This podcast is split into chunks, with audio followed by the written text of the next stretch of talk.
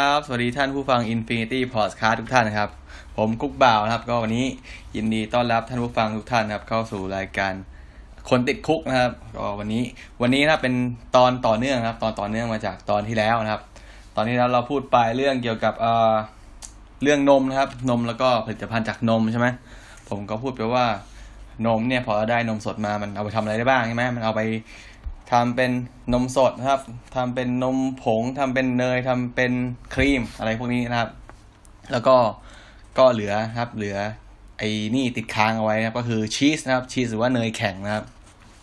เดี๋ยววันนี้เราก็จะมาต่อกันที่เรื่องชีสกันเลยนะครับ ก็จะไม่ให้เสียเวลานะครับ ก็ขอเข้าเรื่องเลยกันครับ ก็ขอย้อนความนิดนึงนะครับ ว่าชีสเนี่ยมันมันคืออะไรครับชีสหรือว่าเนยแข็งเนี่ยมันมันมันเป็นผลิตภัณฑ์หนึ่ง ผลิตภัณฑ์ชนิดหนึ่งนะที่ผลิตจากนมนะครับ เป็นเป็นผลิตภัณฑ์ต่อเนื่องครับที่ได้จากการผลิตน้ำนมนะครับ ไม่ว่าจะเป็นพวกนมวัวนมโคนมแพะนมแกะอะไรพวกนี้นะครับ แล้วก็สามารถใช้นมทุกชนิดนะครับทำได้หมดเลย ไม่ว่าจะเป็นนมไขมันเต็มแล้วหรือว่าไอ้นมโฮมิลอะนมทั้งนมที่ไม่ได้ตักแยกไขมันออกใช่ไหมหรือว่านมพอกมันเนย หรือว่านมขาดมันเนยครับ นมพวกนี้ก็สามารถเอาไปทำชีสได้หมดเลยนะครับ แล้วก็ชื่อของมันนะครับ ชื่อของมันชีสหรือว่าเนยแข็งนะครับ ผมแนะนำให้เรียกเป็นเรียกทับศัพท์ไปเลยว่าชีสนะเพราะว่าที่จริงเนยแข็งเนี่ยมันมันไม่ได้สื่ออะไรถึงถึงชีสเลยนะเพราะว่าเอาเข้าจริงไอผมว่าคนคนที่เรียกชีสว่าเป็นเนยแข็งครั้งแรกเนี่ยผมว่าอาจจะเป็นเพราะว่าหน้าตามันหน้าตามันคล้ายก้อนเนยมั้งนะครับ แล้วก็มันมันแข็งกว่าเนยไงนะครับ เพราะฉะนั้น ในบทความนี้นะครับไอ้ไม่ใช่บทความใน EP นี้นะครับผมก็จะขอขอเรียกทับศัพท์ไปเลยว่าเป็นชีสนะครับเนยแข็งก็จะขอละไว้ในฐานที่เข้าใจใช่ไหมทีนี้ปัจจุบันเนี่ยเราเห็นเราเห็นกันเยอะมากเลยว่า ไอ้ตามตามชาบูหรือว่าตามร้านร้านอะไรนะ ร้านพวกยากินิกุอะพวกเนื้อย่างใช่ไหมเขาจะมีชีสมาให้เราจิ้มมาจุ่มมาจิ้มกับเนื้ออะไรพวกนี้ครับหรือว่าเห็นตาม พวกบะหมี่กึ่งสำเร็จรูปอะครับรสต้มยำแล้วก็มีรสชีสเพิ่มเข้าไป เขาว่ามันจะทำให้แบบรสชาติมันเข้มข้นขึ้นอะไรประมาณนี้อร่อยขึ้นนะครับ ผมก็ยังไม่เคยชิมเหมือนกันนะครับ ก็ทีนี้ก็มาเข้าเรื่องเลยแล้วกันนะครับ ก็ประเด็นหลักๆนะครับในการทำชีสนะครับ ก็จะขอเอาคอนเซปต์ของมันมาอธิบายให้ฟังนะก็คือว่าชีสเนี่ยนะครับ ในน้ำนมวัวเนี่ยเอ้ยในน้ำนมน้ำนมเนี่ยนะครับ ไม่ว่าเป็นวัวของวัวของแกะของแพะอะไรพวกนี้ครับ ก็จะมีส่วนประกอบหลักๆก็คือน้ำใช่ไหมมีน้ำนะครับ เป็นส่วนประกอบมีโปรตีนนะครับ มีไขมัน แล้วก็มีที่เหลือก็เป็นพวกแร่ธาตุนะครับ มีน้ำตาลด้วยลืมบอกไปนะครับ ทีนี้ พอเราเอาน้ำนมเนี่ย ก็จะมีพวกโปรตีนแล้วไขมัน แล้วก็พวกน้ำตาลพวกนี้นะครับ อยู่รวมกันในเนื้อน้ำนมใช่ไหมทีนี้เนี่ยพอเราใส่เอนไซม์อะไรใส่เอนไซม์หรือว่าใส่กรดบางตัวลงไปนะครับ มันก็ทำให้โปรตีนนะครับ โปรตีนแล้วก็ไขมันเนี่ยมัน มันจับตัวกันเป็นก้อนนะเป็นริมขึ้นมานะครับทำให้ทำให้น้ำนะครับ น้ำแล้วก็อไอน้ำแล้วก็พวกไขมันนม หรือว่าโปรตีนในนมเนี่ยมันก็จะแยกชั้นกันอยู่นะครับ ก็จะกลายเป็นเวครับหรือว่าหางนมนะครับ แยกออกมาจากจากจากตัวก้อนนมนะครับ ก้อนก้อนน้ำนมอะนะครับเขาเรียกว่า curd นะครับ curd หรือว่าก้อนลิ่มนมอะไรพวกนี้นะครับ ถ้าใครเคยเก็บนมไว้ตู้เย็นนะนมนมไว้ตู้เย็นแล้วก็บังเอิญว่าตู้เย็นเนี่ยมันอาจจะ อุณหภูมิไม่ดีเท่าที่ควรไม่ต่ำเท่าที่ควรหรือว่าบางทีเปิดเปิดฝาถ้าเปิดฝาขวดทิ้งไว้นานแล้วใช่ไหมแล้วก็ พอทิ้งไว้หลายวันหน่อยครับ มันก็จะเกิดการบูดนะครับบูดหรือว่าหมดอายุใช่ไหมเราก็จะเห็นว่านี่นมมันก็จะเกิดเป็นริมริมริมริมริมแยกชั้นนะครับมันก็จะคลายๆแบบนั้นแต่ว่าไม่ใช่นะครับ ชีสเนี่ยมันมันที่มันเกิดการแยกชั้นเนี่ยมันเกิดจากการทำปฏิกิริยาแล้วไม่ใช่ไม่ใช่เป็นนมบูดนะก็คือเอาน้ำนมเนี่ยครับมาใส่พวกเอ่ออาจจะเป็น น้ำผลไม้ที่เป็นกรดนะอย่างพวกน้ำมะนาวหรือว่าน้ำเลมอนพวกนี้ครับ เพื่อให้ไขมันกับโปรตีนในน้ำนมเนี่ยมันจับตัวเป็นก้อนแล้วก็แยกตัวออกจากกันนะครับ หรือว่าอาจจะใช้เอนไซม์นะครับเอนไซม์บางชนิดนะครับที่สกัดขึ้นมานะครับ หรือว่าจะอาจจะเป็นเอนไซม์ที่หาได้จากตามกระเพาะนะครับ กระเพาะลูกวัวอะไรพวกนี้นะครับ พอใส่เอนไซม์พวกนี้ไปปุ๊บมันก็จะเกิดการไอโปรตีนไขมัน ก็จะเกิดการจับตัวเป็นก้อนนะครับ แล้วก็แยกตัวออกจากน้ำนมนะครับ หรือว่าน้ำหางนมอะที่เป็นน้ำใสๆเหลืองๆนะครับเขาเรียกว่าเวนะครับ ทีนี้เราก็จะได้ผลิตภัณฑ์สองตัวใช่ไหมพอเอาเอาน้ำนมเนี่ยมามาใส่พวกกรดหรือว่าพวกเอนไซม์ลงไปก็ได้มาสองตัวนะครับ ก็จะได้เวนะครับเวเนี่ยไอตัวเวเนี่ยบางทีมันก็จะมีโปรตีนนะตกค้างอยู่นะครับ โปรตีนมีน้ำตาลตกค้างอยู่มีคาร์โบไฮเดรตบางส่วนตกค้างอยู่นะครับเขาก็จะเอาไป ผลิตนะครับ ผลิตเป็นโปรตีนต่อไป ผลิตเป็นเวผงหรือว่าอาจจะเอาไปผสมกับอาหารสัตว์นะครับ เพื่อเลี้ยงสัตว์ต่อไปนะครับ ส่วนส่วนที่เป็นไอ้ก้อนลิ่มเนี่ยก้อนลิ่มนมเนี่ยเขาเรียกว่า curd นะครับเอ่อ milk curd หรือว่า cheese curd นะครับไอ้พวกนี้มันก็จะหน้าตามันก็จะคล้ายๆ เป็นเป็นก้อนนมนะครับมันก็จะมีเป็นเหมือนกับก้อนวุ้นอะก้อนเยลลี่ครับประมาณนี้นะครับ ทีนี้เขาก็เอาไอ้ก้อนก้อน curd นี่แหละไปไปผลิตชีสต่อนะครับ ถ้าบางถ้าเอาไอ้ก้อนก้อนลิ่มพวกนี้นะครับไปไปบรรจุอะไรก็ได้นะครับ ไปปรุงรสเพิ่มแล้วก็บรรจุใส่บรรจุภัณฑ์เราก็จะได้เป็นชีสเลยครับเป็นชีสสดขึ้นมาชนิดหนึ่งนะครับ หรือว่าส่วนใหญ่ก็จะไปไปขึ้นรูปนะครับขึ้นรูปขึ้นรูปต่อ อาจจะโดยการเอาไปนวดใหม่นะครับ นวดในน้ำร้อนนะครับ หรือว่าอาจจะเอาเอาไปเอาก้อนก้อน curd เนี่ยไปใส่ในบล็อกนะครับ แล้วก็กดเอาไว้นะครับ กดเอาไว้เพื่อไล่ไล่น้ำออกนะครับไล่น้ำออกก็ให้เป็นรูปทรงนะครับ แล้วก็เอาไปบ่มนะครับ เอาไปบ่มเอาไปหมักเอาไว้นะครับ หรือว่าเอาไปตากลมเอาไว้ให้มันแห้งนะครับผึ่งเอาไว้ให้มันแห้งนะครับ แล้วก็รสชาติมันก็จะเข้มข้นขึ้นนะครับ เข้มข้นขึ้นจากอะไรจากเอนไซม์ที่อยู่ในตัวน้ำนมของมันเองนะครับ แล้วก็จากพวกเชื้อราจากพวกแบคทีเรียด้วยนะครับที่ที่ย่อยพวกโปรตีนที่อยู่ในในในน้ำนมพวกนี้นะครับในก้อนในก้อนริมนมพวกนี้ก็ก็จะทำให้ชีสเนี่ยมีความแข็งขึ้นมานะครับ ความแข็งขึ้นมาก็จะขึ้นอยู่กับปริมาณน้ำที่มันค่อยๆระเหยไปนะครับ ส่วนรสชาตินะครับ รสชาติก็จะอยู่ขึ้นอยู่กับเกลือนะครับ ขึ้นอยู่กับเกลือที่ใส่นะครับ ขึ้นอยู่กับเกลือที่ใส่หรือว่าขึ้นอยู่กับของปรุงรสอื่นๆ ที่เราใส่ไปบางบางชิ้นก็จะใส่พวกสมุนไพรครับใส่พวกเคิร์ฟใส่พวกเครื่องเทศอะไรเข้าไปทีหลังนะครับ อาจจะใส่พริกบางชนิดก็ใส่พริกก็มีนะครับ ใส่พริกใส่สมุนไพรใส่เครื่องเทศนะครับ แต่ว่า ส่วนใหญ่แล้วนะครับชีสเนี่ยเวลาเราผลิตขึ้นมานะครับแล้วถ้าเราจะแบ่งชีสตามตามตามประเภทแล้วส่วนมากเขาจะแบ่งตามตามเนื้อของมันนะครับ ตามเนื้อของมันก็คือเป็นชีสสดนะครับ ชีสสดก็คือชีสที่ไม่ได้ผ่านการหมักนะครับ เป็นชีสสด เป็นชีสซอฟนะครับเป็นซอฟชีสก็จะเป็นชีสที่เนื้อจะนิ่มๆหน่อยหนึ่งนะครับ เป็นซอฟชีสนะครับเป็นsemi-soft นะครับ semi-soft ก็คือเป็นชีสที่ กึ่งกึ่งนิ่มอะครับมันก็จะแข็งขึ้นมากว่า soft cheese ทั่วไปหน่อยหนึ่งครับ มี semi-hard นะครับ semi-hard หรือว่ากึ่งแข็ง กึ่งแข็งก็จะ ก็อย่างที่บอกมันก็จะจะแข็งกว่าไอ้ semi-soft หน่อยหนึ่งนะครับ แล้วก็จะมี hard cheese hard cheese ก็คือจะแข็งไปเลยนะครับจะค่อนข้างแข็งไปเลยกับเป็นเป็นก้อนๆ เป็นบล็อกบล็อกแข็งๆ หน่อยนะครับ ใช้มีดตัดลำบากอะไรพวกนี้นะครับ ก็จะเป็น hard cheese นะครับ แล้วก็จะมีชีสบางตัวที่ที่เป็นชนิดพิเศษขึ้นมานะครับ ก็คือเป็นพวก processed cheese นะครับ processed cheese หรือว่าพวก blue cheese อะไรพวกนี้นะครับ เดี๋ยวก็จะขออธิบายไล่ไปทีละอย่างนะครับ ก็ขอเริ่มจากอันแรกเลยคืออ่าไอชีสสดนะครับ ชีสสดหรือว่าเฟรชชีสนะครับ ตัวชีสสดเนี่ยนะครับที่ส่วนมากวิธีทำก็คือเอานมนะครับ ไปต้มที่อุณหภูมิประมาณหนึ่งใช่ไหมอาจจะเพื่อทำการฆ่าเชื้อด้วยนะครับแล้วก็ทำให้อุณหภูมินี่มันเหมาะกับการจนการทำงานของเอนไซม์นะครับ ทีนี้พออุ่นนมนะครับหรือว่าต้มนมให้อุณหภูมิอยู่สักประมาณหนึ่งแล้วนะครับ แล้วก็ใส่เอนไซม์หรือว่าใส่พวกเลนเนตลงไป ใส่พวกกรดลงไปกรดบางชนิดลงไป เพื่อให้ก้อนนมพวกนี้มันแข็งตัวขึ้นมาใช่ไหมแล้วก็เราก็ทำการตักแยกนะครับ แยกก้อนนมก้อนลิ่มนมเนี่ยว่าพวก curd นะครับ แยกออกไปจากเวแล้วพวกหางนมครับ แยกไป แล้วก็เอาตัว cheese curd พวกเนี้ยนะครับ มามาบรรจุนะครับ ถ้าเป็นชีสสดเลยนะครับ ชีสสดมันก็จะไม่มีการไม่มีการหมักบ่มใช่ไหมมันก็จะเอาพวกเนื้อชีสพวกเนี้ยบางทีเขาอาจจะเอามาเป็นแบบตัดก่อนนะครับ ตัดให้เป็นชิ้นเล็ก ๆ ก่อน วิธีตัดเขาตัดยังไงครับ ส่วนมากเขาจะตัดในตอนตอนที่มันเริ่มเริ่มแยกตัวเลยนะครับ ก็คือสมมุติว่าเรามีกระบะอยู่ใบหนึ่งมีหม้อใบใหญ่ๆใช่ไหมแล้วก็เอานมไปต้มนะครับ ใส่ ใส่กรดลงไป ใส่เอนไซม์ลงไปใช่ไหมพอมันทำปฏิกิริยาได้สักพักหนึ่งมันก็จะเริ่มแยกชั้นกันนะครับ มันก็จะมีเป็นไอ้นี่แหละ cheese curd ลอยอยู่ในน้ำนมใช่ไหมแล้วเราก็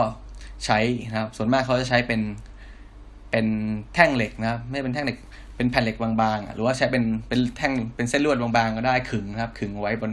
บนแผ่นเหล็กอะไรพวกนี้นะครับ แล้วก็เอาไปลากนะครับ ลากผ่าน ลากผ่านก้อนชีสเคิร์ดนะครับ หรือว่าเอาไปตัดเนี่ย พูดง่ายกับว่าแค่เราเอาเราเอาเส้นลวดไปตัดตัดพวก น้ำพวกก้อนเต้าหู้อะไรพวกนี้นะครับ ที่มันลอยอยู่ใช่ไหมแล้วก็ถ้าต้องการให้มันชิ้นเล็กๆเขาตัดหลายรอบก็ลากหลายรอบหน่อยนะครับ หลายทิศทางให้มันให้มันตัดกันนะครับมันก็จะกลายเป็นสี่เหลี่ยมเล็ก ๆ ขึ้นมาใช่ไหมทีนี้นะครับชีสสดเนี่ยเขาจะเอาเขาก็จะเอาพวกไอชีสเคิร์ดพวกเนี้ยที่มันแยกตัวมาแล้วนะครับทำการกรองกรองเอาไอหางนมหรือว่ากรองเวนี่ออกไปแล้วนะครับ แล้วก็เอามาบรรจุพันธุ์นะครับ สามารถทานได้เลยครับไอตัวชีสสดเนี่ยมันก็จะมีอายุการเก็บได้ไม่ค่อยนานหรอกเพราะว่ามันมันเป็นชีสชีสสดนะมันมีมันมีความชื้นสูงนะครับ แล้วก็มีมีพวกสารอาหารอุดมสมบูรณ์ใช่ไหมทำให้พวกแบคทีเรียมันสามารถเจริญเติบโตได้ง่ายนะครับ เพราะฉะนั้น พอเราซื้อมาเราก็ควรจะรับประทานให้หมดนะครับ ภายในครั้งเดียวหรือว่าถ้าเก็บไว้ในตู้เย็นก็ไม่ควรจะเกินสักสี่ห้าวันนี้ก็น่าจะมากสุดแล้วนะ ก็คือไม่ควรจะเกินสัปดาห์นึงนะครับ คือที่จริงถ้าเปิดทานแล้วก็ควรจะทานหมดภายในครั้งเดียวเลยนะครับ ตัวอย่างของชีสสดนะครับ หรือว่า fresh cheese ที่มันดังมากๆนะครับ ที่คนน่าจะรู้จักหรือว่าที่เราเห็นกันเยอะๆนะครับ ตามชั้นวางในซูเปอร์มาร์เก็ตนะครับ คือในตอนนี้ผมพยายามจะพูดถึงชีสที่เราเห็นได้บ่อยๆ ตามซูเปอร์มาร์เก็ตเป็นหลักนะครับไอ้ตัวแปลกๆ จะพยายามไม่พูดถึงนะครับชีสสดที่เราเห็นนะตามซูเปอร์มาร์เก็ตเนี่ยส่วนใหญ่ก็จะมีประมาณสี่ห้าชนิดนะครับ แรกๆเลยก็คือ อันแรกคือคอ t เทจชีสนะครับคอ t เทจชีสเนี่ยเป็นเป็นชีสที่เขาเรียกว่าเบสิกที่สุดแล้วนะครับ ก็คือวิธีการทำก็คือคุณสามารถทำได้ที่บ้านเลยนะครับ เอาน้ำนมมาใช่ไหมอุ่น อุ่นให้มันร้อนหน่อยนึงสักสักประมาณกี่องศาวะประมาณหกสิบก็ได้เพื่อทำการฆ่าเชื้อหน่อยนึงนะครับหกสิบองศานะครับ แล้วก็ทิ้งเอาไว้นะครับ ทิ้งเอาไว้ให้อุณหภูมิมันลดเหลือประมาณสามสิบแปดองศานะครับ แล้วก็ทำการบีบ น้ำมะนาวลงไปนะครับ แล้วก็เพื่อให้เพื่อให้มันเกิด cheese curd ขึ้นมาใช่ไหมทีนี้เราก็เอาใช้ใช้ผ้าขาวบางนะครับ ใช้ผ้าขาวบางหรือว่าตะแกรงเนี่ยกรองครับเอาเวออก เก็บไว้ใน cheese curd นะครับ ทีนี้เราก็จะได้เป็น cheese curd ที่เป็นชิ้นๆแล้วใช่ไหมเราก็อาจจะปรุงรสนิดหน่อยใส่เกลือนิดหน่อยเพื่อให้มีรสชาตินะครับ เราก็จะได้ cottage cheese แล้วเป็นแบบ homemade นะครับ หรือว่าถ้าใครที่อาจจะหาซื้อตาม ซูเปอร์มาร์เก็ตก็ได้หาง่าย ตัว cottage cheese ส่วนใหญ่มันอาจจะอยู่วางอยู่ตามพวกโซนนี่แหละ โซน dairy product ครับ โซนนม โซนชีส โซนครีม หรือว่าโซนโยเกิร์ตพวกนี้นะครับ แล้วก็ cottage cheese เนี่ยส่วนมากเขาจะขายอยู่ในเป็นกระปุกนะครับ หน้าตาก็อาจจะคล้ายกระปุกโยเกิร์ตเลยแหละนะครับ ก็แต่ว่าก็ลองไปอ่านฉลากดูดีๆนะครับ มันก็จะเป็นเขียนว่า cottage cheese นะครับ วิธีรับประทานคอเทจชีสก็ส่วนใหญ่ก็ทานกับขนมปังนะครับ ทานเป็นขนมปังหรือว่าเป็นพวกสลัดก็ได้ใส่พวกสลัดหรือว่าไปส่วนใหญ่ก็ทานกับสลัดนะหรือว่าเป็นใส่เป็นขนมปังแหละทานขนมปังนะครับเป็นเอาขนมปังไปโทสใช่ไหมให้มันผิวมันกรอบหน่อยนึงนะครับ ให้มีกลิ่นหอมๆแล้วก็เอาคอเทชีสวางแล้วก็อาจจะโรยหน้าด้วยพวกผลไม้นะครับ หรือว่าเป็นน้ำผึ้งก็ได้ราดน้ำผึ้งแล้วก็ทานนะครับ ก็จะมีรสชาติออกเค็มๆนิดๆนะครับเค็มนิดเดียวไม่เยอะ แล้วก็มีกลิ่นนมๆหน่อยนึงนะครับ นอกเหนือจาก cottage cheese นะครับชีสสดที่เป็นที่รู้จักเยอะๆ ก็คืออีกตัวนึงคือเป็นมอสซาเรลล่านะครับแต่ว่าไอ้มอสซาเรลล่าชีสเนี่ยก็จะขอบอกว่า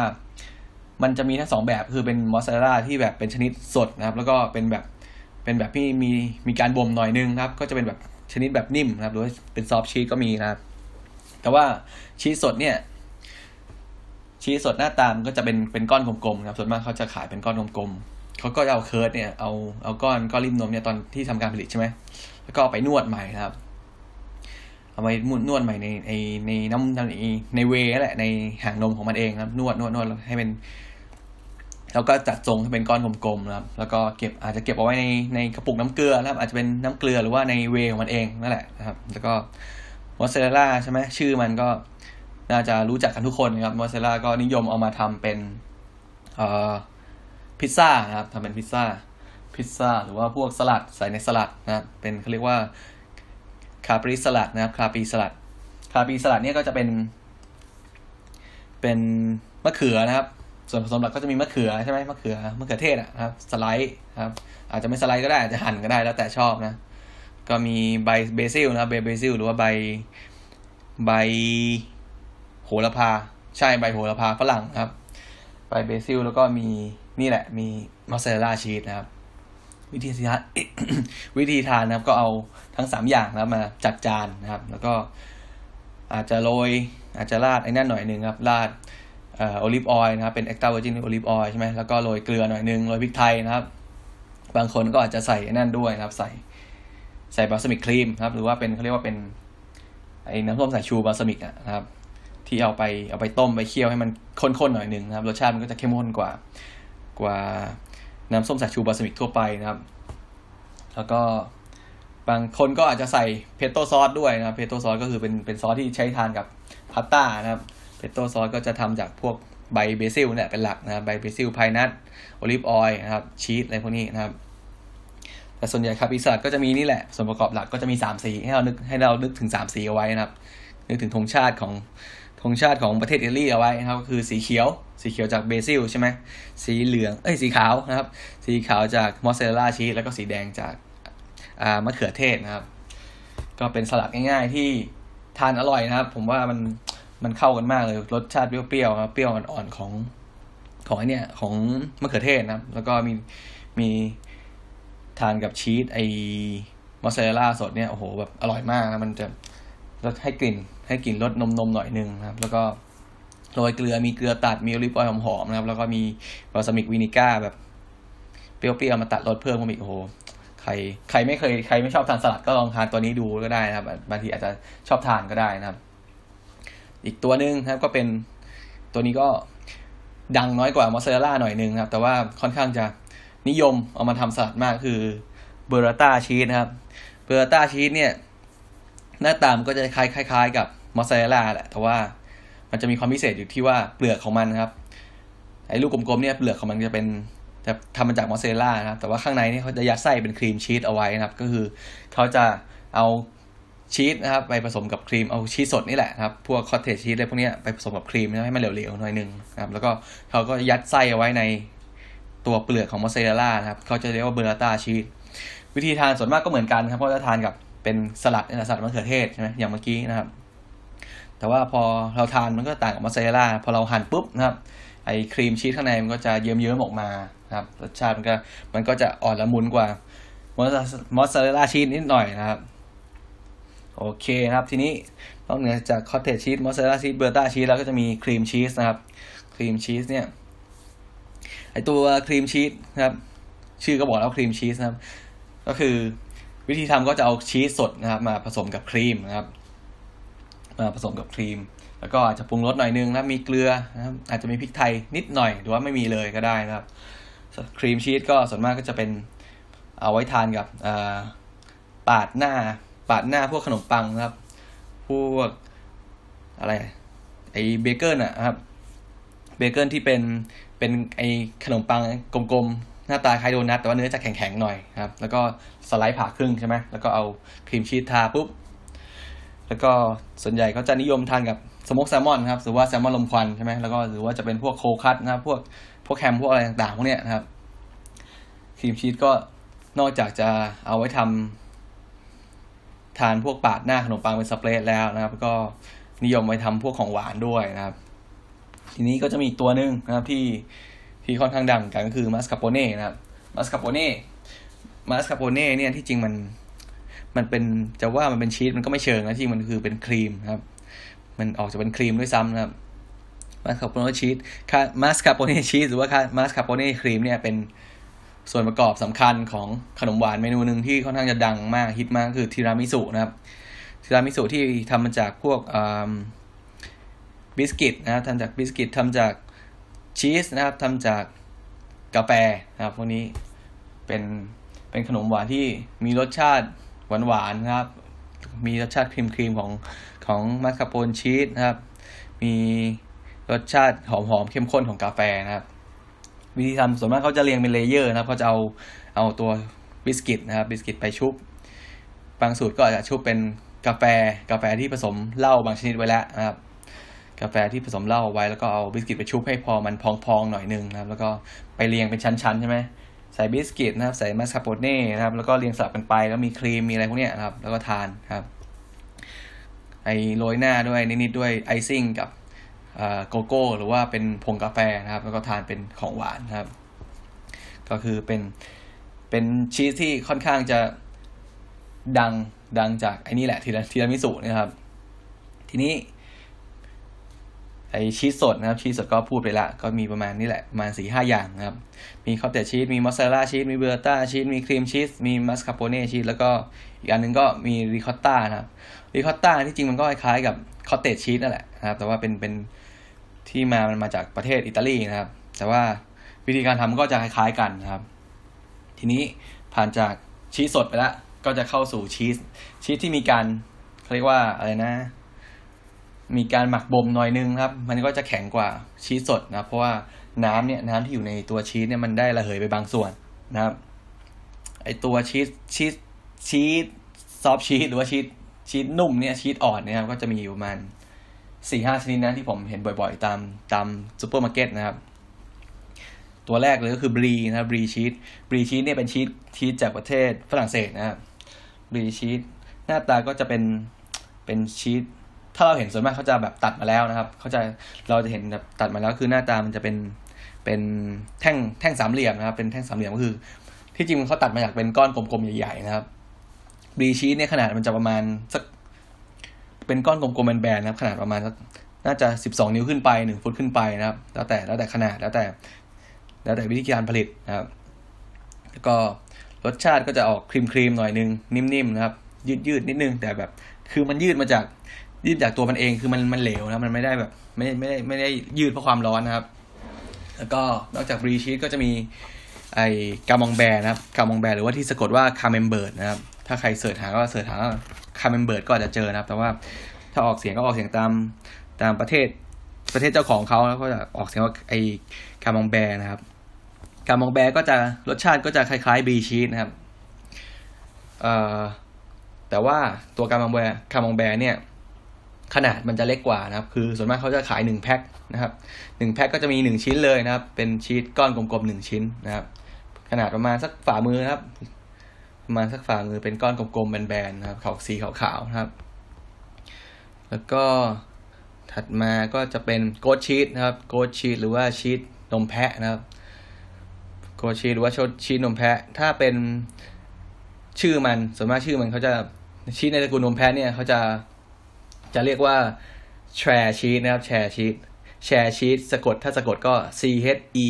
V R E นะครับ chèvre cheese ออกเสียงแบบฝรั่งเศสอะผมก็ออกเสียงประมาณนี้แหละผมอาจจะไม่ถูกต้องร้อยเปอร์เซ็นต์หรอกนะครับ ตัว goat cheese หรือว่าตัว chèvre cheese เนี่ยนะครับ หน้าตามันส่วนมากเลยนะครับ ไอตัว goat cheese หรือว่าตัวชีสที่ทำจากนมแพะเนี่ยส่วนมากจะมีมีเป็นเอกลักษณ์นะครับ คือหน้าตามัน ส่วนใหญ่ goat cheese เนี่ยว่าชีสนมแพะเขาจะผลิตมาในรูปแบบแบบทรงกระบอกนะครับ เกือบจะเกือบจะทุกทุกชนิดเลยที่ไม่ใช่ชีสสดที่ทำจากนมแพะนะครับ เขาจะอัดใส่ในพิมพ์ทรงกระบอก ก็คือเวลาเขาผลิตใช่ไหมเขาเอา cheese curd เนี่ย cheese curd ที่ได้มาใช่ไหมที่กรองกรองเอาเวย์ออกแล้วนะครับ ไปใส่ไว้ในพิมพ์นะพิมพ์ทรงกระบอกที่มีเจาะรูเอาไว้ใช่ไหมพอเราใส่ปุ๊บก็ทิ้งเอาไว้นะครับ ไอตัวเวหรือว่าหางนมนี่ก็จะค่อยๆค่อยๆหยดออกไปเรื่อยๆครับ แล้วก็พอได้ออกมาสักเริ่มเซตตัวหน่อยนึง เขาจะเอาออกจากพิมพ์นะครับ แล้วก็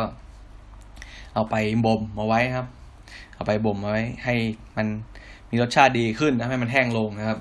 ก็ได้เป็นโกดชีสว่าเป็นแทรชีสนะครับ ทีนี้ก็จะมีบูแซงชีสนะครับบูแซงชีสBoursin cheese เนี่ยเป็นชีสจะว่าไปมันก็เป็นกึ่งชีสสดนะครับเป็นกึ่งชีสสดก็คือเป็นชีสที่ผลิตโดยการใช้เอา curd เนี่ยครับเอา cheese curd นะครับว่าเอาชีสเนี่ยมาปรุงรสเพิ่มครับ Boursin เนี่ยตัว Boursin เนี่ย จุดเด่นเลยก็คือเป็นชีสที่มีการผสมผสมสมุนไพรผสมผสมผสมเครื่องเทศเข้าไปนะครับ ตัวที่ขายดีๆเลยว่าดังๆเลยก็คือเป็นผสมกระเทียมนะครับ กระเทียมกับกับสมุนไพรนะครับหรือเขาเรียกว่า herb and garlic นะครับ คืออร่อยมากตัวนี้ผมผมชอบกินเหมือนกันนะครับ ก็วิธีทานก็ทานกับพวกแคคเกอร์ก็ได้แคคเกอร์ขนมปังก็ได้ครับ คือแบบทานง่ายมากนะครับ คือมันเป็นกึ่งชีสสดอะมันเพิ่มเก็บไว้แบบเป็นก้อนอยู่ในฟอยล์ใช่ไหมเราก็สามารถใช้มีดหรือว่าใช้ช้อนเนี่ยปาดออกมาได้เลยครับปาดแล้วก็ปาดบนขนมปังของเราแล้วก็รับประทานได้เลยครับหรือว่าบางคนก็อาจจะเอาไปปาดบนขนมปังบางครับ แล้วก็เอาไป เอาไปอบนะครับ ก็จะกลายเป็นขนมปังกระเทียมได้นะแปลว่ากลิ่นมันก็จะหอมกว่านะครับรสชาติจะดีกว่าครับ ทีนี้พูดถึงซอฟชีสอีกตัวหนึ่งนะครับซอฟชีสอีกตัวหนึ่งก็คือเฟต้าชีสนะเฟต้าชีสเนี่ยมาจากประเทศกรีกนะครับ ตัวเฟต้าชีสเนี่ยที่จริงแล้วนะครับ ต้นตำรับมันเขาส่วนมากเขาจะผลิตจากนมนมแพะหรือว่านมแกะนะครับ แต่ว่าหลังๆก็ใช้นมบัวแทนได้นะครับ ก็มันแทนกันได้ไม่ไม่น่ามีไม่ไม่มีปัญหาอะไรนะครับ แต่ว่าถ้าเป็นผลิตจากนมตัวนมผลิตจากนมแพะเนี่ยมันก็จะมีรสให้รสชาติที่แบบเข้มข้นกว่ากลิ่นที่แรงกว่า แล้วก็มันกว่านิดหน่อยนะครับ ตัวเฟต้าชีสเนี่ย ที่จริงแล้วตัวของตัวของมันเองเนี่ยมันมันมันไม่ได้นิ่มนะครับมันออกจะแข็งแข็งหน่อยนึงนะครับ แต่ว่ามันไม่ได้แข็งมากมันเป็นแบบคล้ายแบบเนื้อมันจะร่วนๆนะครับ เนื้อเป็นผงผงหน่อยนึงครับเขาก็ตัวเฟต้าชีสเขาจะมาเป็นบล็อกบล็อกนะครับ เป็นบล็อกสี่เหลี่ยมนะครับ เก็บอยู่ในอยู่ในน้ำเกลือนะครับ ถ้าไม่ใช่น้ำเกลือก็จะเก็บอยู่ในไอไออะไรอะในเวของมันเองนะครับ ในหางนมมันเองนะครับ วิธีทานก็เอามานะครับ เอามาหั่นครึ่งครับไม่หั่นไม่หั่นครึ่งดิ มาหั่นเป็นชิ้นขนาดพอคำนะครับ หรือว่าเอามาบดก็ได้ใช้มือบี้บี้ก็ได้ครับ ใส่ในพวกสลัดนะครับ ใส่ในพวกสลัดคลุกพวกสลัดหรือว่าเอาไปประกอบอาหารอย่างอื่นนะครับ เอาไปโรยตามพวกพายพวกเนี้ยครับ พวกของอบครับ รสชาติก็จะมีเค็มๆมันๆนะครับ รสชาติจะติดเค็มหน่อยนึงครับ ก็มีกลิ่น มีกลิ่นนมๆครับ แต่ว่าตัวเฟต้าชีสเนี่ยจะไม่ค่อยมัน ไม่ค่อยมันมากนะ ไม่ค่อยมันเหมือนพวก พวก ไอครีมชีสหรือว่าพวกตระกูลบรีกามองแบร์พวกนี้นะมันจะมันน้อยกว่านะครับนิยมทานเป็นสลัดนะครับ ตัว feta เนี่ย มันจะมีอยู่เมนูหนึ่งครับ ที่เขานิยมนิยมทานกันมากเลยคือแบบเกิดมาแบบเขาอาจจะจับคู่กันมานานแล้ว แล้วก็เจอว่ามันอร่อยไง ก็คือ feta cheese นะครับ คู่กับแตงโมนะครับเอาแตงโมหั่นเป็นชิ้นๆนะครับอาจจะเป็นชิ้นเล็กๆ ใกล้เคียงกันพอกับพอๆ feta cheese นี่แหละครับ แล้วก็ผสมกับ feta feta cheese นะแล้วก็โรยไอ้นั่นครับโรยราดน้ำส้มสายชู balsamic นะครับ หรือว่า balsamic vinegar ไปหน่อยหนึ่งนะครับ แล้วก็ทานด้วยกัน คือตัวเฟต้าชีสเนี่ก็จะมีรสชาติแบบเค็มอ่อนๆนะครับ เค็มอ่อนๆ หรือว่าถ้าถ้าเก็บไว้นานหน่อยก็จะเค็มมากนะครับ เค็มอ่อนๆ แล้วก็ตัดกับรสชาติหวานนะครับ หวานของหวานของแตงโมเนี่ยโอ้โหแบบใครยังไม่ใครยังไม่เคยทานแนะนำให้ทานคือเป็นเมนูที่แบบทำไม่ยากนะครับทำไม่ยากแล้วก็ ทำง่ายนะครับ สามารถซื้อมาลองทานได้ ก็คือเรามีแตงโมลูกหนึ่งใช่ไหมเราหั่นเอามาแต่เนื้อนะครับ ก็ซื้อ feta cheese มานะครับ ก็มาบิใส่ไปในแตงโมใช่ไหมแล้วก็ราด balsamic vinegar นะครับ แล้วก็ทานได้เลยก็คือแบบแตงโมมันหวานนิดๆอยู่แล้วใช่ไหมครับ แล้วก็มีความนุ่มชุ่มชื่นอะ ทีนี้พอกัดนะครับ กัดเจอกับตัว feta cheese เนี่ย feta cheese มันก็จะแบบเค็มนิดหน่อยอะครับ เค็มนิดหน่อยแล้วก็ พอเรากินคู่กันแล้วโอ้โหมันจะอร่อยมากนะมันจะแบบ อืมมันเป็นรสชาติที่แบบ เรายังไม่เคย เรายังไม่ค่อยเจอในอาหารไทยไงนะครับแล้วก็ มีรสชาติของอันนี้มาตัดด้วย มีของ balsamic vinegar นะครับ มันจะเปรี้ยวๆหน่อยนึงเพิ่มรสชาติให้ให้ไอสลัดทั้งจานโดยรวมแล้วนี่มันดูดีขึ้นมานะมันกลมกล่อมขึ้นมานะครับ ทีนี้ตัว soft cheese เนี่ย ในกลุ่มที่แบบเนื้อนิ่มจริงๆแล้วก็ก็มีอยู่ประมาณแค่นี้แหละนะครับ ทีนี้มันก็ไอกลุ่ม semi-soft กับ semi-hard เนี่ย พูดไปที่จริงมันก็ส่วนมากก็จะเป็นชีสชนิดเดียวกันนั่นแหละครับแต่ว่ามันอยู่ที่ระยะเวลาในการในการเก็บรักษาในการหมักบ่มของมันครับ ยิ่งเก็บนานเนี่ยน้ำมันก็จะระเหยมากใช่ไหมพอน้ำระเหยมากเนี่ยมันก็จะแข็งขึ้นนะครับ มันก็จะอยู่ระหว่าง semi-soft เพราะฉะนั้นผมก็พยายามพูดไอ soft semi-soft cheese กับ semi-hard cheese อยู่ในกลุ่มเดียวกันนะครับ ก็จะขอรวมรวมไปเลยนะก็คือว่าตัว semi-soft นะครับตัว semi-soft semi-hard ก็จะมีหลัก ๆ เลยที่เรารู้จักกันทั่วไปคือ cheddar cheese นะครับ cheddar cheese cheddar cheese หรือว่าที่เราเห็นเป็นเป็นแผ่นๆนะครับอาจจะเห็นเป็นแผ่นๆสไลด์มาแล้ว หรือว่าอาจจะเห็นเป็นก้อนก็ได้นะครับ cheddar cheese เราเห็นมากที่สุดในในไหนครับ ส่วนมากเราจะพบอยู่ในแซนด์วิชครับผมในแซนด์วิชถ้าไม่ใช่แซนด์วิชก็อาจจะเป็นพวกแฮมเบอร์เกอร์ก็ได้ครับเขาก็จะเอา แผ่น cheddar cheese ที่สไลด์มาแล้วเนี่ยไปวางบนเนื้อแฮมเบอร์เกอร์ใช่ไหมแล้วก็ไปอบแล้วมันก็จะละลาย บางทีไม่ต้องอบก็ได้เพราะมันร้อนพอมันร้อนมันก็จะละลายแล้วนะครับ แล้วก็บางทีก็หั่นเป็นแผ่นนะครับแซนหั่นเป็นแผ่นใส่ในแซนด์วิชก็จะเพิ่มรสชาติให้กับแซนด์วิชของเรานะครับ แต่ว่าทีนี้เนี่ยบางคนก็สงสัยว่าทำไมเชดดาร์เนี่ยมันมีหลายแบบนะครับมันมีแบบที่ขายเป็นแพ็คๆอะที่แบบสำเร็จรูปใช่ไหมนึกออกมาที่ที่เรานิยมใส่ในแซนด์วิชว่าใส่ไว้ในเบอร์เกอร์นะครับ ที่ขายเป็นแผ่นๆเล็ก ๆ ขายเป็นสไลด์สไลด์อะครับ คือพวกเนี้ยเขาจะเรียกว่า process cheese นะครับ process cheese เนี่ยผมจะไปพูดตอนหลังอีกทีหนึ่งว่ามันคืออะไรนะครับ แต่ว่าในที่นี้เราจะพูดถึงชีสที่เป็นเป็นชีสธรรมดาก่อนนะไม่ใช่ process cheese ก่อนครับ ทีนี้นอกจาก cheddar cheese แล้วก็จะมีที่ดัง ๆอีกสองสามตัวก็คือเป็นกูแยชีสนะครับกูแยชีสเป็นชีสจากประเทศสวิตเซอร์แลนด์นะครับ แล้วก็จะมีอีกตัวหนึ่งของสวิตเซอร์แลนด์ที่ดังๆ ก็คือเป็นเอม Emmental นะครับ Emmental Emmental กับ Gruyère เนี่ยเป็นชีสที่มาจากประเทศสวิตเซอร์แลนด์นะครับ หน้าตามันก็จะมีความเด่นนะครับ ก็คือเป็นชีสเป็นชีสที่เนื้อมันเนี่ยมีรูอยู่ข้างในมีรูมีโพรงอากาศอยู่ข้างในมีรูอากาศอยู่ข้างในนะครับ ถ้าเราเคยดูการ์ตูนตอนเด็กๆอะเราก็จะเห็นว่าเออชีสพวกนี้แหละที่แสดงในเรื่องอะไรนะในการ์ตูน Tom and Jerry ครับที่ที่มันไปรูๆอยู่ใช่ไหม คือไอ้ Gruyère cheese กับ Emmental cheese เนี่ยเขานิยมไปทำเป็นฟองดูครับชีสฟองดูชีสฟองดูก็คือเอาชีสนะครับ เอาชีสไปผสมผสมครีมชีสบ้างผสมครีมบ้างผสมไวน์ขาวผสมเหล้าอะไรพวกนี้ครับแล้วก็ไปต้ม เอาไปให้ความร้อนให้มันละลาย แล้วก็กวนให้มันเข้ากันใช่ไหมปรุงรสหน่อยนึงอาจจะปรุงรสด้วยเกลือพริกไทยนะครับ เกลือพริกไทยไว้ไวน์แล้วก็อาจจะเป็นเครื่องเทศชนิดอื่นที่เราชอบครับ แล้วก็วิธีทานก็ รอให้มันร้อนใช่ไหมแล้วก็มีมีซ่อมมานึงครับ มีอาจจะมีที่จิ้มมานึงครับ มีซ่อมมานึง จิ้มพวกขนมปังครับ จิ้มพวกขนมปังก็ไปจุ่มในในหม้อชีสฟองดูอะมันก็จะยืดขึ้นมาใช่ไหมแล้วก็ทานนะครับถือว่าเออเป็นเนื้อสัตว์ก็ได้ครับ เนื้อสัตว์ก็ทานชีสฟองดูได้ครับ เป็นอาจจะเป็นเนื้อเนื้อเนื้อหมูสไลด์อะไรพวกนี้แล้วก็จุ่มลงไปนะครับ แล้วก็พอสุกก็เอาขึ้นมาครับ ไอ้พวกชีสฟองดูเนี่ยก็อาจจะเป็นแบบต้นแบบหรือว่าที่มาของที่เราเห็นตามร้านชาบูแล้วร้านร้านร้านเนื้อย่างนะครับ ที่เขาแจกชีสมาให้จิ้มนะครับ ก็ จะมีอีกตัวสองตัวที่ค่อนข้างดังเหมือนกันก็คือเป็น Gouda cheese หรือว่า Edam cheese นะครับ ตัวเกาด้ากับตัว Edam เนี่ย เป็นชีสที่มาจากประเทศเนเธอร์แลนด์นะครับเนเธอร์แลนด์ฮอลแลนด์นะครับกังหัน กังหันกังหันสีส้มนะครับอาจจะเป็นสีส้มฮอลแลนด์นะครับรู้จะพูดทำไมไม่เกี่ยวเลยนะ ก็ส่วนมากส่วนมากก็ทานกับเป็นเป็นสลัดนะครับ เป็นสลัดหรือว่าทานกับพวกขนมปังนะครับ ทานเป็นของว่างอะไรพวกนี้เป็นหลักนะครับ ทีนี้ นอกจากนะครับ นอกจาก semi-soft ที่พูดไปแล้วนะครับ semi-soft กับ semi-hard ที่พูดแล้ว ทีนี้ก็จะพูดถึงตัวที่ตัวที่มัน แข็งเลยนะครับ แข็งจริงๆก็คือเป็น hard cheese นะครับ hard cheese เนี่ยมันจะมีไม่กี่ตัวหรอกที่แบบดัง ๆ นะครับ หลักๆเลยก็คือที่เรารู้จักกันก็คือพาเมซานนะครับ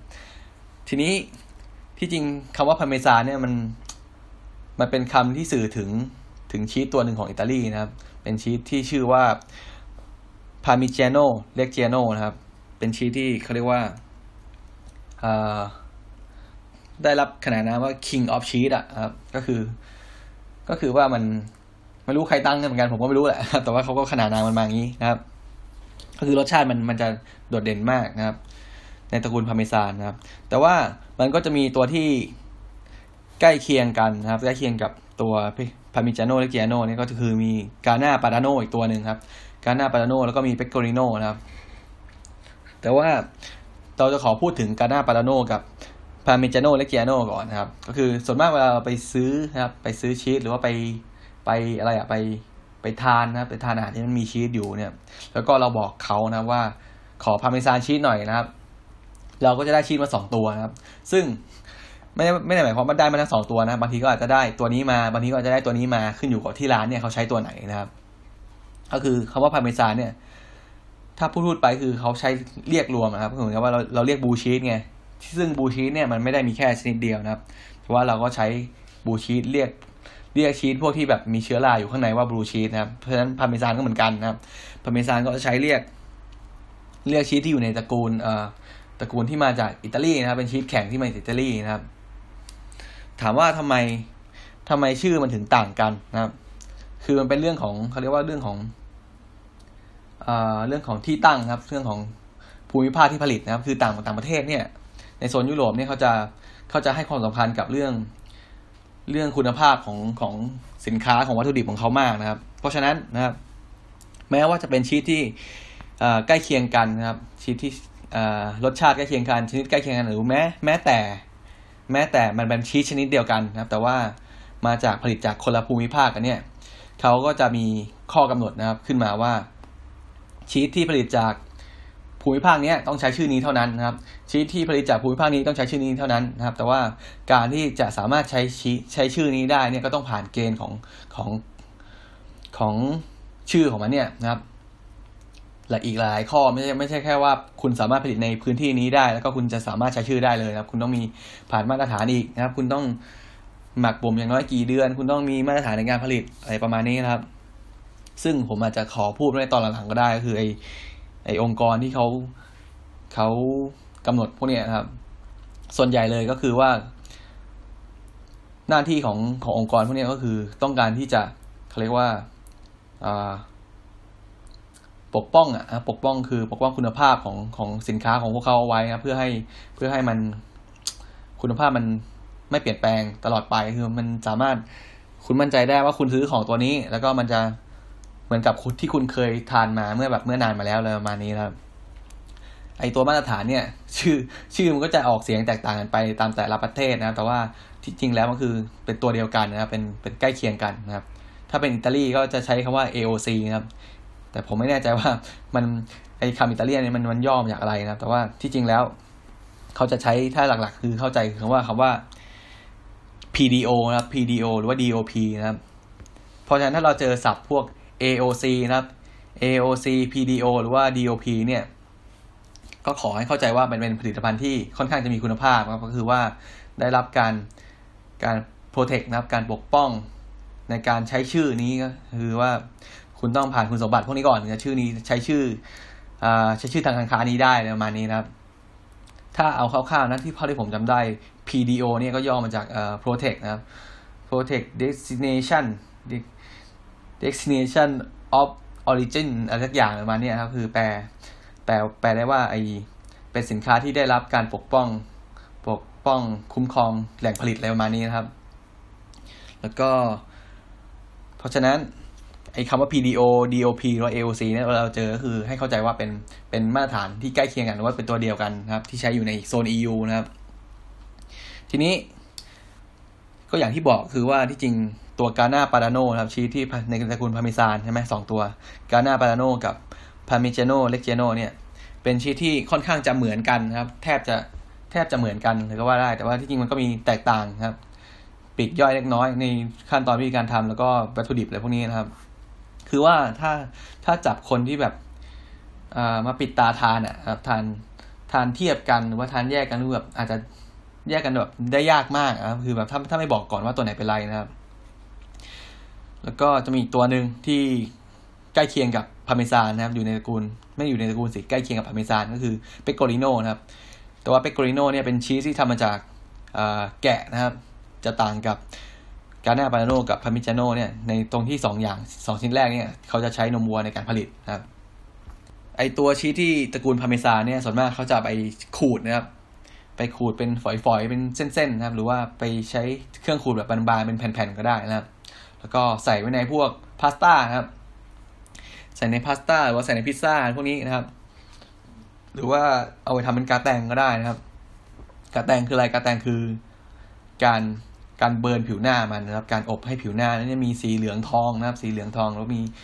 เกิด caramelization ขึ้นมานะครับการพอมันเกิด caramelization เนี่ยคือ ผิวหน้ามันเป็นสี สีน้ำตาลนะครับ สี browning สีทอง สีน้ำตาลเนี่ย มันก็จะได้รสชาติพิเศษขึ้นมานะครับทำให้รสชาติเพิ่มขึ้นมานะครับ แล้วก็ตัวพาเมซานเนี่ยมันมีมันมีความพิเศษอีกอย่างหนึ่งนะครับ คือ ถ้าคุณไปทานพาสต้านะ ผมแนะนำว่าถ้าเกิดคุณไปทานพาสต้าทานพวกสปาเกตตี้มักกะโรนีอะไรพวกเนี้ยตามร้านนะครับเราทานพิซซ่ามันไม่อร่อยนะครับ ให้คุณใส่พาร์เมซานเพิ่มขึ้นไปนะครับ ใส่พาร์เมซานโรยหน้าเข้าไปเพิ่มเข้าไปอาจจะช้อนสองช้อนอาจจะหนึ่งหยิบมืออะไรก็แล้วแต่นะครับ มันจะอร่อยขึ้นมาทันทีนะครับ คือมันไม่ใช่เรื่องแปลกอะไรแต่ว่าเป็นมันเป็นเพราะว่าไอ้ตัว Parmesan cheese เนี่ยนะครับตัวตระกูลชีสในตระกูลพาเมซานเนี่ย มันมีกรดกลูตามิกนะครับกรด glutamic acid อยู่ใน ในปริมาณที่สูงมากนะครับ ซึ่งผมเคยพูดไปแล้วในในตอนในตอนของอูมามินะครับ ตอนตอนลดลดอะไรนะอุดลับของอาหารนะครับอุดลับของรสชาติอาหารนะครับ ซึ่งอาหารตามธรรมชาติที่มันมีที่มันมี กูตามิกแอซิดสูงเนี่ยมันจะมีอยู่ไม่เยอะนะครับมันมีอยู่น้อยมากครับ คือหลักๆแล้วคือ เป็นพวกสาหร่ายนะสาหร่ายทะเลแห้งพวกเนี้ยนะครับเขาเลยญี่ปุ่นเขาเลยนิยมนิยมเอาพวกสาหร่ายทะเลแห้งเนี่ยไปทำน้ำซุปนะครับ มันก็จะให้รสชาติที่กลมกล่อมแล้วรสชาติอูมามิขึ้นมาครับถัดจากสาหร่ายทะเลแห้งก็จะมีนี่นะครับ มีมีชีส Parmesan cheese ที่แบบสูงมากครับ สูงเป็นรองจากจากสาหร่ายทะเลแห้งนะครับ เพราะฉะนั้นเวลาคุณไปเจอ ไปเจอพาสต้าที่มันไม่อร่อยมันจืดๆหน่อยนึงใช่ไหมคุณก็ใส่นี่เข้าไปนะครับใส่ Parmesan cheese ขูดเข้าไปโปะเข้าไป แล้วก็คลุกๆเข้ากันหน่อยนึงโอ้โหมันจะอร่อยขึ้นมาทันทีทันทีนะครับ มันก็เหมือนน้ำปลาบ้านเรานะครับ คือบางครั้งเราไปทาน เราไปทานข้าวตามอาหารตามสั่งใช่ไหมแล้วแบบโอ้แม่งจืดอะแบบป้า ป้าป้าร้านนี้ทำอะไรขึ้นทำไมกับข้าวว่าป้าแบบจืดมากประมาณนี้ คุณก็เลยหยิบไอ้นั่นครับพริกน้ำปลาใช่ไหมสาดเข้าไปหนึ่งช้อนป้าโอ้โห รสชาติอร่อยขึ้นมาทันที คือน้ำปลาเนี่ยมันไม่ได้แค่มีแค่รสเค็มนะครับ คือรสปลาเนี่ยมันมีกรดกลูตามิกอยู่สูงมากนะครับ คือกรดกรดกลูตามิกที่อยู่ในน้ำปลาเนี่ยอยู่สูงมันมีสูงกว่ามีมากกว่าไอ้ Parmesan cheese อีกนะครับ มันก็เลยทำให้เวลาเราเหยาะน้ำปลาพริกหรือว่าใส่เหยาะน้ำปลาอะไรลงไปในอาหารเนี่ยมันก็เลยทำให้รสชาติมันอร่อยขึ้นมานะครับ คือนอกจากมันหอมแล้วมันยังได้ความอร่อยด้วยครับ มันเราไม่ได้คิดเองนะครับ มันมีรสชาติอูมามิแฝงอยู่ในน้ำปลาด้วย มันก็เลยอร่อยไงนะครับ ทีนี้ก็จำเอาไว้นะครับก็เป็นเคล็ดลับเวลาเราทำอาหารใช่ไหมเวลาเราทำพาสต้าอะไรพวกเนี้ยเวลาเราทำพาสต้าก่อนเราจะเสิร์ฟนะครับ ถ้าเรามั่นใจว่าคนที่เราจะเสิร์ฟเนี่ย พ่อแม่เราทานทานชีสได้นะครับ คนที่เราจะเสิร์ฟลูกค้าเราทานชีสได้ แล้วก็อาจจะโรยไปหน่อยนึงนะครับ อาจจะโรยให้เขาหน่อยนึงแล้วก็มีอาจจะมีแบบใส่ถ้วยเล็กๆไปให้เขานะครับเผื่อเขาจะเพิ่มเติมทีหลังนะครับ แต่ก็ขอแนะนำให้ใส่ไปเพราะว่ามันมันจะอร่อยขึ้นมากนะครับ ทีนี้นะครับสี่สิบนาทีแล้วอะก็ผมขอตัดก่อนแล้วกันนะครับ ตอนแรกก็นึกว่าจะพูดเรื่องชีสอย่างเดียวนึกว่ามันจะไม่มันจะไม่ยาวนะโอ้ยวันนี้มันมันไม่ถึงครึ่งทางเลยนะครับ ก็เดี๋ยวก็จะวันนี้ก็จะสรุปให้ก่อนนะครับ ว่าวันนี้ก็พูดไปเกี่ยวกับเรื่องอาส่วนประกอบของชีสนะครับ วิธีทำนะครับ ชนิดของชีสนิดต่างๆ แล้วก็พูดไปแล้วประมาณประมาณสามอย่างเองก็คือมีชีสสดนะครับหรือว่าเฟรชชีสนะมีชีสอ่อนนะครับ มีชีสชีสอ่อนชีสกึ่งแข็งนะครับ แล้วก็มี hard cheese นะครับ ตอนต่อไปนะครับ ตอนต่อไปเราจะพูดถึง blue cheese นะครับ พูดถึง blue cheese พูดถึง process cheese แล้วก็พูดถึงชีสเทียมเขาเรียกไม่เรียกว่าชีสเทียมแต่เป็นชีสที่ชีสสำหรับคนที่ไม่ทาน คนที่ทานเวแกนหรือว่าพวกที่แบบทานเขาเรียกว่าอะไรนะมังสวิรัติแล้วกันนะครับ แล้วก็ตอนหน้าจะพูดว่าทำไมครับทำไม ชีสถึงยืดนะครับทำไมพอมอสซาร่าชีสถึงยืดทำไมชีสบางทีมันถึงไม่ยืดนะครับ แล้วก็พูดถึงวิธีทานชีสคู่กับของอย่างอื่นครับ ชีสตัวนี้ทำอะไรได้บ้างทานอะไรอร่อยนะครับ แล้วก็วิธีทานชีสคู่กับไวน์คู่กับของกินอย่างอื่นว่า ชีสตัวไหนตัวไหนเหมาะกับทานอะไรบ้างนะครับสำหรับวันนี้ก็ขอตัดไปก่อนนะครับ ขอตัดไปก่อน เอาไว้ตอนหน้าตอนชีสตอนที่สองนะครับ ก็จะมาต่อให้นะครับ เอาแบบ ครบๆเลยนะครับสำหรับวันนี้ครับ ผมกุ๊กบ่าวคนติดคุกนะครับ ก็ขอขอบพระคุณนะครับท่านผู้ฟัง Infinity Podcast ทุกท่านนะครับ ที่เข้ามารับฟังในวันนี้ครับ ก็พบกันใหม่ครับ ตอนหน้าครับ ตอนชีสตอนที่สองนะครับ ขอบคุณมากครับผม